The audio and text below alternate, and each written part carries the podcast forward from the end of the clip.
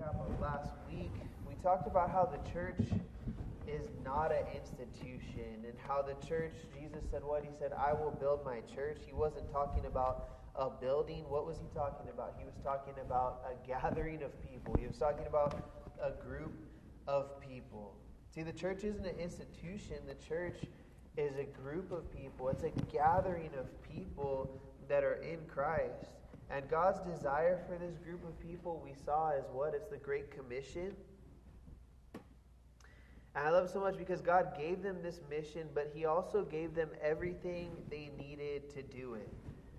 He gave them this great mission. He gave them this huge challenge. He said, Go into the world, the world that is going to be hostile against me, the world that is not going to necessarily always receive you, the world that is not going to necessarily accept you. He said, Go into that very same world and make disciples.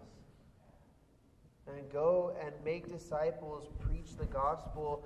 And I love it because he gave them everything they needed to do it. He gave them the power of the Holy Spirit, the baptism of the Holy Spirit. And we talked about how the baptism of the Holy Spirit, it's man, it's being immersed in the Holy Spirit. It's not like when you go to a swimming pool or the lake and you just dip your toe in, right? It's like if you go and you cannonball into the lake, into the water. You go and you just dive in head first and you are just drenched and immersed. He said, Hey, he said, you need that, but with the Holy Spirit, not with water, with the Holy Spirit. And the effects of that baptism of the Holy Spirit is what? It's the power to do mighty works for God. And we talked about how not every mighty work is a healing or a miracle. We talked about how we all have different gifts, right? Some people have the gift of miracles. I wish I did, but I don't. Some people have the gift of healings. I wish I did, but I don't. Some people have the gift of evangelism. Some people have the gift of teaching. Some people have all different gifts, and I love it so much because the Bible says that the Holy Spirit, He gives gifts as He wills. He gives gifts as He wills, as he, however He wants to use your life, He gives you those gifts. See, the effects of the baptism of the Holy Spirit is the power to do mighty works for God, to be used by God wherever He's placed you. We talked about how if you want to be used by God powerfully, seek the power of the Holy Spirit. Man, seek the power of the Holy Spirit. Jesus didn't send these guys off to seminary. He said what? He said, stay put and wait until the Holy Spirit comes upon you. And when the Holy Spirit comes upon you, then you're going to be witnesses. You're going to have everything you need to be used by me when you have the power of the Holy Spirit. Talk about how it's the power to be a witness, right? Many times we can struggle sharing our faith. We can struggle. It's like, well, where do I even start? Or where do I even say? Or how do I say it? And how Jesus said he didn't say, hey, go learn the best method for sharing your faith. What did he say? He said, wait for the power of the Spirit. And when the Holy Spirit comes upon you, you'll be that witness. You'll have that power. We talked about simple obedience and how simple obedience, it goes a long way with God. And simple obedience is what? Jesus said, hey, go and wait for me in Jerusalem. And what did they do? They went and they waited in Jerusalem. Simple obedience. There wasn't, well, God, you know, I know you said wait in Jerusalem, but is it okay if I, you know, go here first and then go to Jerusalem? Like, what, you know, I mean, is there wiggle room here? And a lot of times we look for loopholes with God, right? We're like, God, if I could just, you know, maybe, uh, you know, if, if I know you said this, but Lord, what about this? You know, I have a better idea. I have a better plan. And often it's just simple obedience is what God wants. We talked about how there are seasons in years in my life where all God wants us to do is to just wait for Him to move. That's it. He just wants us to wait. He doesn't want us to do anything. He doesn't want us to try and fix the problems on our own. He just wants us to wait for Him to move. We talked about what do we do in those seasons of waiting. It's simple. We obey, we pray, and then we wait. Man, obeying. God, am I obeying and doing what you've called me to do? Okay, Lord, I am. God, am I praying and asking you to fulfill your promises in my life, to fulfill your will? Okay, I am. So now what am I going to do? I'm going to wait for you to move. I'm going to wait for you to do it, Lord. I'm going to wait for your perfect time. In Acts 2, we look now and we see the coming of the Holy Spirit. We see that what they had been waiting for, that that promise, that power of the Holy Spirit, that now it has arrived and we see what does that look like? And depending on what church you go to, that might look different. You go to some churches, right, and you see how they, you know, interpret what the Holy Spirit looks like, and you leave and you're like, man, this is kind of very different, very, you know, unique acquired taste, right? And then you go to some churches and you wonder, you're like, man, do they even believe in the Holy Spirit? There's like there's no life. And the Holy Spirit, really, when you look at what the Bible says, you see in Acts 2, it shows what the Bible says the baptism, the coming of the Holy Spirit, the working of God, what it looks like. The title of my message this morning is Holy Spirit or Hype. And I titled that because of this is there's so many people I think that are chasing hype, that are chasing experiences, and the question that I, I want us to ask ourselves this morning is do you want the Holy Spirit? And do you want a true and genuine work of God in your life in power, or do you want an imitation? Do you want really a genuine work of the Holy Spirit in your life, or do you want something that looks like it and maybe creates a little bit of buzz, a little bit of energy in your life, but it doesn't do anything? There's no power there. The Bible talks about how there's a whole generation, they have a form of godliness, but there's no power, there's nothing behind it. I don't know about you guys, I want a genuine work of God in my life. I look at my life and I'm like, Lord, this is a mess. what did we get ourselves into, Lord? I got all these issues all over the place in my life. Lord, I need a genuine work of your spirit to just move in my life because I can't do it.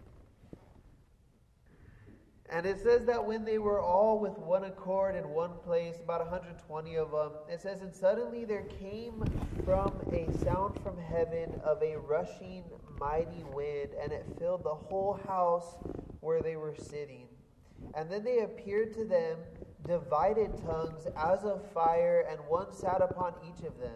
And they were all filled with the Holy Spirit and began to speak in other tongues as the Spirit gave them utterance. And it's interesting because it says when the day of Pentecost had fully come, and we talked about what the day of Pentecost was, it was one of the Jewish feasts at that time. They had different feasts that they would celebrate. The, the Jews would refer to this as the Feast of Weeks. And it was 50 days after the Passover. So, the Passover, you remember when Moses brought the children of Israel out of Egypt, uh, they literally, God said, Hey, I want you to take a lamb, I want you to slay it. And I, it's not popular for the animal lovers up here in Portland. But he said, I want you to take the lamb, you're going to shed its blood. It's a picture of how without the shedding of blood, there's no remission of sins, there's no doing away of sins, the penalty for sin, the wages of sin he said, and I want you to take it and I want you to put some of the blood on the doorpost. And what's going to happen is, is at night the angel of death is going to go through the land. And when he sees the blood of the lamb on the doorpost, he's going to pass over it. It's an Old Testament picture of how Christ, by the shedding of Christ's blood, listen, we don't have to face the penalty for our sins. We don't have to face the wages for our sins. You saw that 50 days after the Passover took place, there was the Feast of Weeks, which is what this was the Pentecost. When you look at the day Jesus died, he died on the Passover. 50 days later, the baptism of the Holy Spirit would come. It's interesting because at the Passover feast, what they would do is they would offer the first fruits of their grain. They would take one sheep, right? They were farmers back then, really, really good at it too.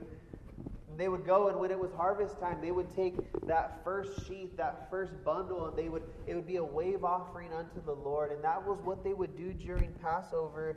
And then 50 days later on the Feast of Pentecost, they would offer two loaves as a wave offering. It, not just the raw grain, but they would take it, they would bake it, they would put leaven in it, it would be loaves.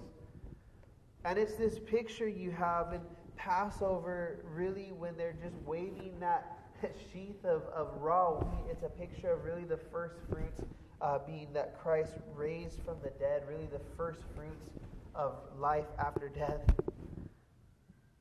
And then when you come to Pentecost 50 days later and you see the birth of the church, it's a symbol of those two loaves being offered up, Jews and Gentiles both being offered up. It's this picture. It's the symbolism. And it's interesting because a lot of people will say, well, the Bible's full of contradictions and the Bible has all these things, and how can you know, you know, that it's all, you know, put together and this, that, and the other? I mean, you look at some of the symbolism, there's no way you could plan this out. You have something that was written in the book of Exodus, which was written a very, very, very long time ago and fulfilled in symbolism and in pictures in the New Testament. You can't make these things up. You can't make these things up. And it says when the day of Pentecost had fully come, that they were all in one accord, they were all in one place. And then suddenly there came a sound from heaven as of a rushing mighty wind, and it filled the whole house where they were sitting. They began speaking with tongues, and they were filled with the Holy Spirit. Really, looking at the baptism of the Holy Spirit, it's important to understand a couple things. Is the baptism of the Holy Spirit Listen, the baptism of the Holy Spirit is not the same as being born again of the Holy Spirit. It's two different things. And being born again of the Holy Spirit, that's when you receive Christ in your life. You ask Christ to come into your life, and you're born again of the Holy Spirit. You're made new, you're regenerated. The baptism of the Holy Spirit is when the Holy Spirit comes upon you in power. He empowers you, He enables you to serve Him. There's three phrases that describe our relationship with the Holy Spirit, and it's three phrases, and it comes from John chapter 14, verses 15 through 18, and it says, If you love me, keep my commandments, and I will pray the Father, and he will give you another helper that he may abide with you forever, the Spirit of truth, whom the world cannot receive because it neither sees him nor knows him, but you know him, for he dwells with you and will be in you. And he says, I will not leave you as orphans, I will come to you. That first phrase where he says the Holy Spirit, he dwells with you, it's this Greek word para, and it means beside you. It means that the Holy Spirit is alongside of you. And it's a picture of how before you came to Christ, the Holy Spirit was there with you, and he was convicting you of sin, and he was pointing you to Christ and He was showing you the need for salvation. He was the one who kept putting it in your heart to go to church. He was the one who kept putting it in your heart to seek the Lord. He was the one who kept uh, bringing people into your path. He was alongside you, He was with you. And then Jesus says, He says, For He dwells with you and He will be in you. And when you're born again of the Spirit, it's Christ in you. It's the Holy Spirit in you now. You're born again. The Bible says the Holy Spirit, He's like that seal. What that was, was in that time when they would be sending cargo from one destination to another, they would put their stamp of approval on it, they would put their seal on it, and when it would arrive at its destination, and they would open the box and they would see that there was that seal, they would know, hey, this belongs to this specific person because it's his seal. And it's that same picture of the Holy Spirit in our lives that when you receive Christ, when the Holy Spirit comes inside of you, when you're born again of the Spirit, you're sealed of the Spirit. It's like that seal, it's like that stamp of approval that God's saying, hey, this is mine. This is mine. This is my child.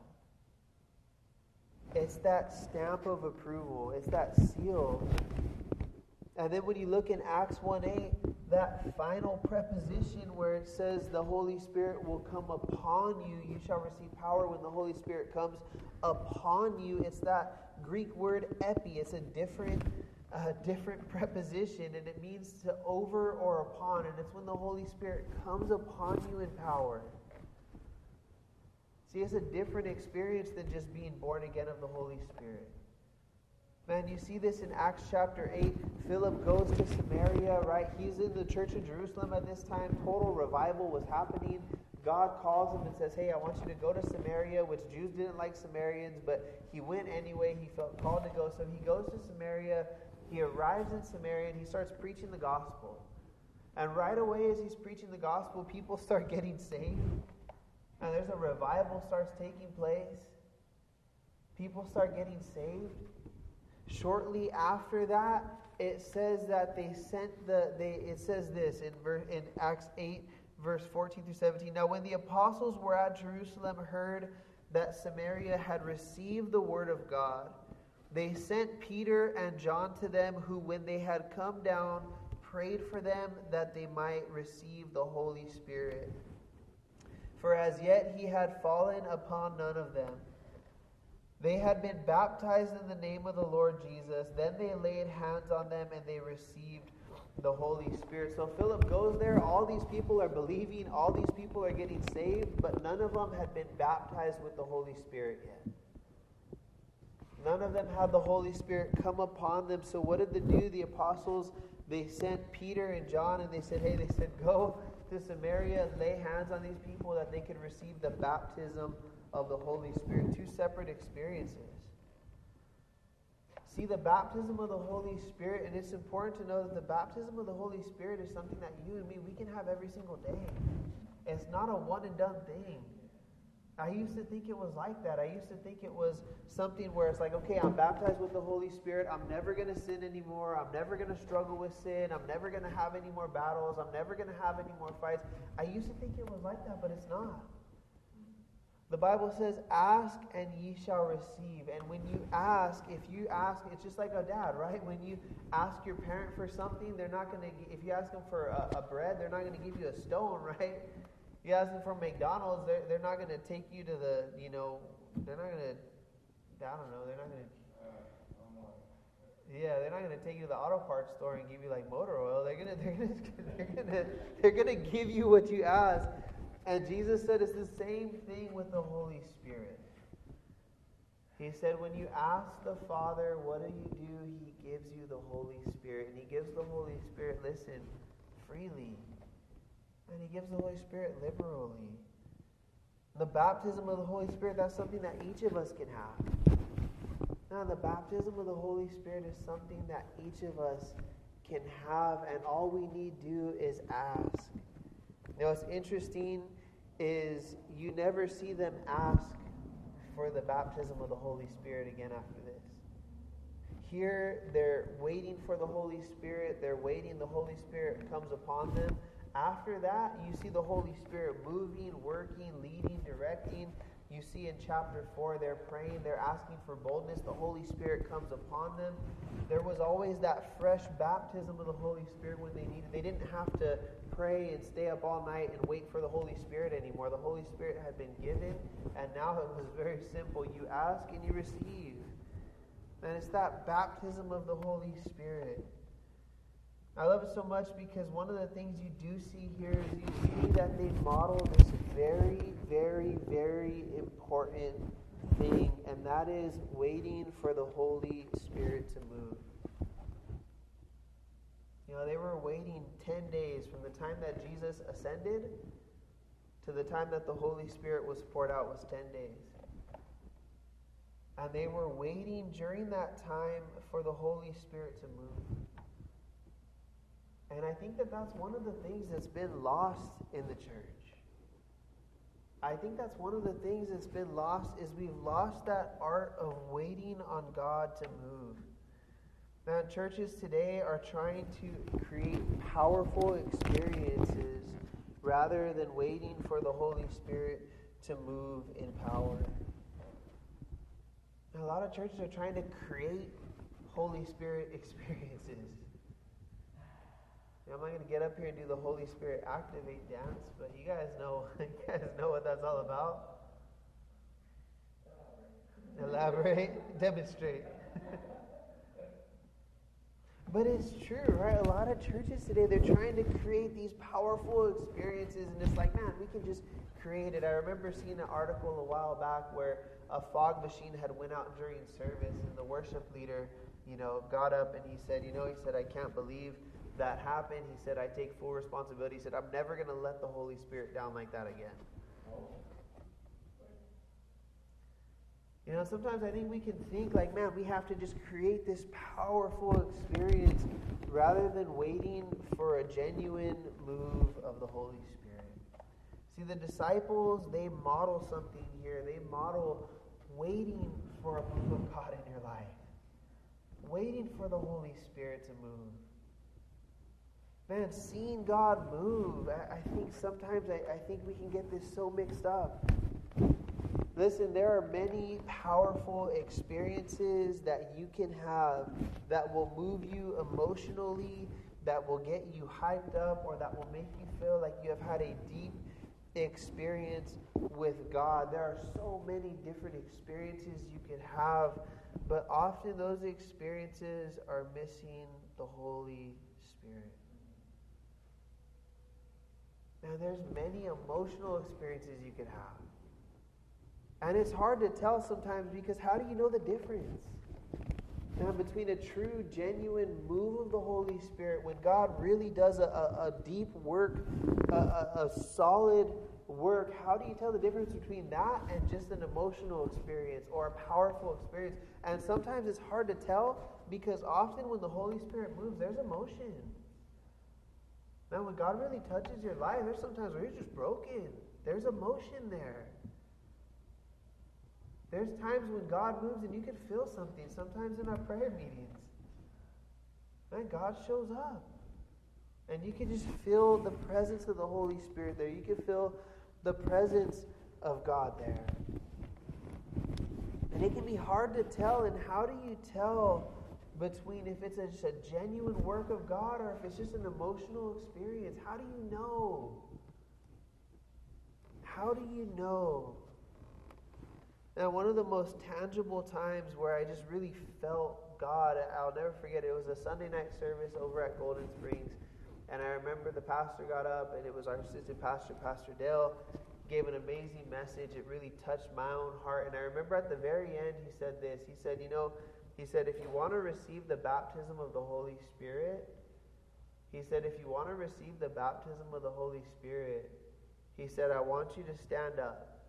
He said, and I'm going to pray. He said, I want you to come forward. He said, and I'm going to pray and I'm going to ask the Holy Spirit to come upon you. And I remember I stayed, I did what everyone did. I said, oh, I can't get up, I stayed in my seat. Everyone was up, running to the front, and I'm over there in my seat, just like, no, you know, I'm in leadership. Like, I can't go to the front, you know, get prayed over. Can't do that.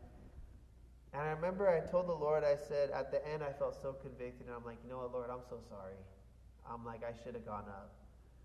And I remember I asked the Lord, I said, Lord, I said, listen, I said, I do want a fresh baptism of your Holy Spirit. And I remember as he prayed and asked the Holy Spirit to fall, I felt, I'm not even kidding you, I felt the most powerful move of God I've ever felt. I just felt the Holy Spirit come upon me. I can't explain it. It was this peace. Many of you guys have experienced that. Now, there's been times where you're in the car and you're just praying and worshiping, and it's like the Holy Spirit falls upon you. And you can be in a church service and you're worshiping, and it's like the Holy Spirit falls upon you. Man, and we want that. I love that. I love that. Man, when you can feel God working in your life, it's amazing. But it's not always like that. And how do you know the difference between if it's really a genuine work of God or if it's an emotional experience? How do you know the difference? Listen, an emotional experience will satisfy part of your need part of the time. The Holy Spirit will satisfy all of your need every time. Man, an emotional experience is just part of the time. It leaves you partially satisfied part of the time. The Holy Spirit will leave you completely satisfied every time. It's like leaving a restaurant, right? You ever go to a restaurant and you're like, man, that was super bomb food, but the portion was really small, so you leave and you're like, oh man, that was good, and I paid 20 bucks for it, so I'm not going to complain, but I'm still a little hungry. and then there's sometimes you go to a restaurant, right? And you eat, and it's just the best experience. You eat, it was great tasting. It was huge portions. You leave, you're just completely satisfied. A lot of times it's like that with the Holy Spirit. And you can come in and you can have an emotional experience and you could feel great for a little bit and you can kind of feel like, oh man, that was cool, but it just doesn't really satisfy that deep need in the soul, that deep need in your spirit. It satisfies you part of the time and only part of your need. And often you leave, and you know, after a while, it's like that fades. But man, when it's a genuine move of the Holy Spirit in your life, when it is a genuine work of God, it leaves you completely satisfied every time. Completely satisfied every time. You look at the imagery that the Bible uses to talk about what it's like to be filled with the Spirit, and it uses words like baptism, which is what? Which is being fully just dunked in the water. It uses words like filled with the Spirit. It uses words like John chapter 7, verse 38, where Jesus said, He who believes in me, as the scriptures has says, out of his heart flows torrents of living water. Literally, not just little streams. Picture Multnomah Falls right after like a huge just winter where there's just rain and it's just and you look like you're gonna get you know taken.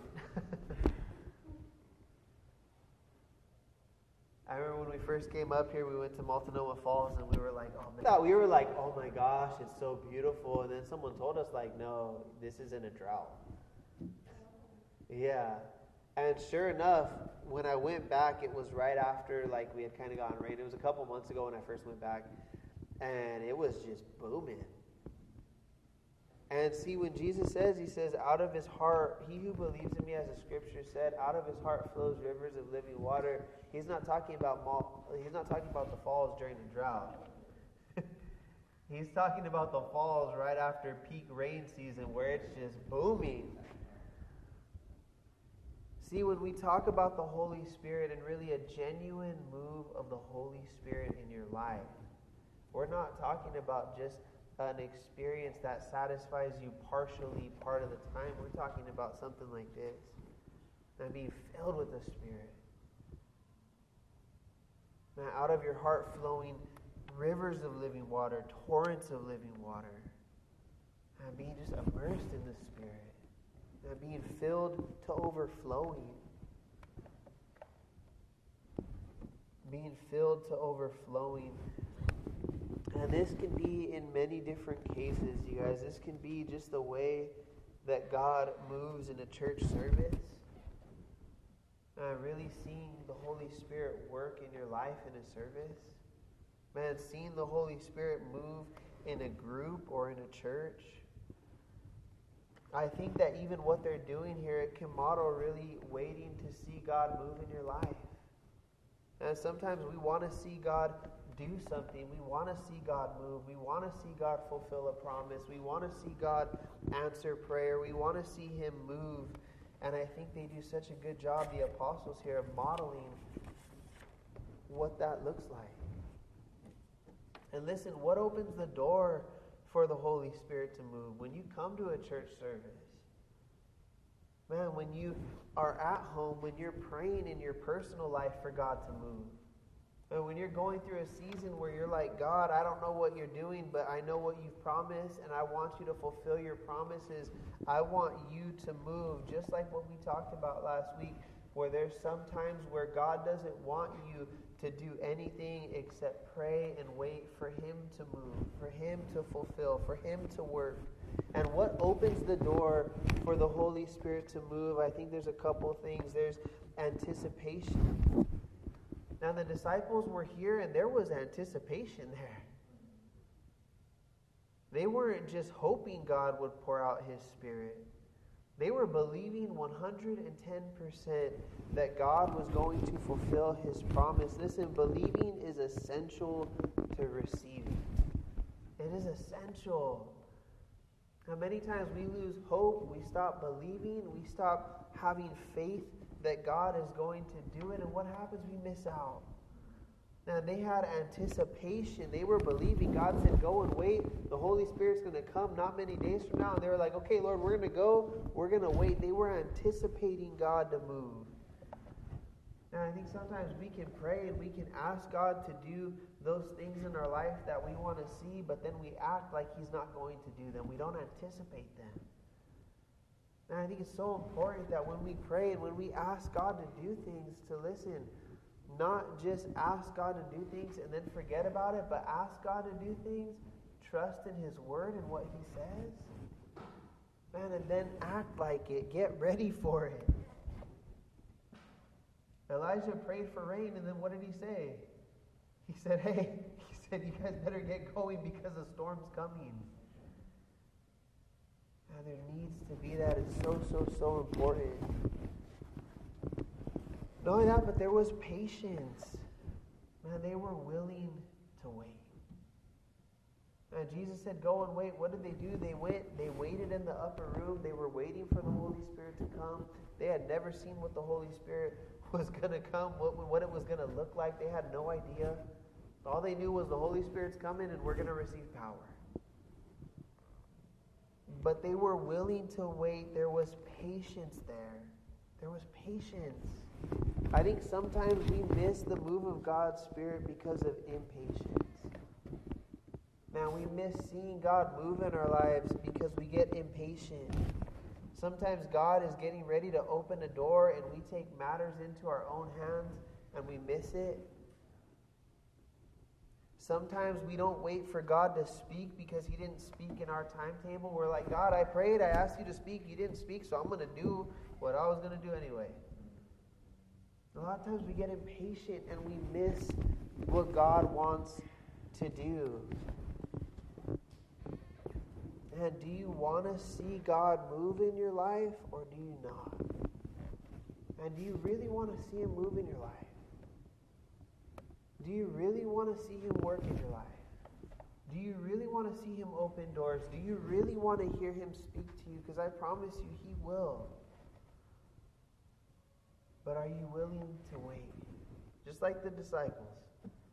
And they were willing to wait for what God was wanted to do. They wanted to wait for him to move. I think another thing is I think we have to have no expectations. Notice what happens as they were in this room. Notice it says, and suddenly there came a sound from heaven as of a rushing mighty wind, and it filled the whole house where they were doing what? Where they were waving flags.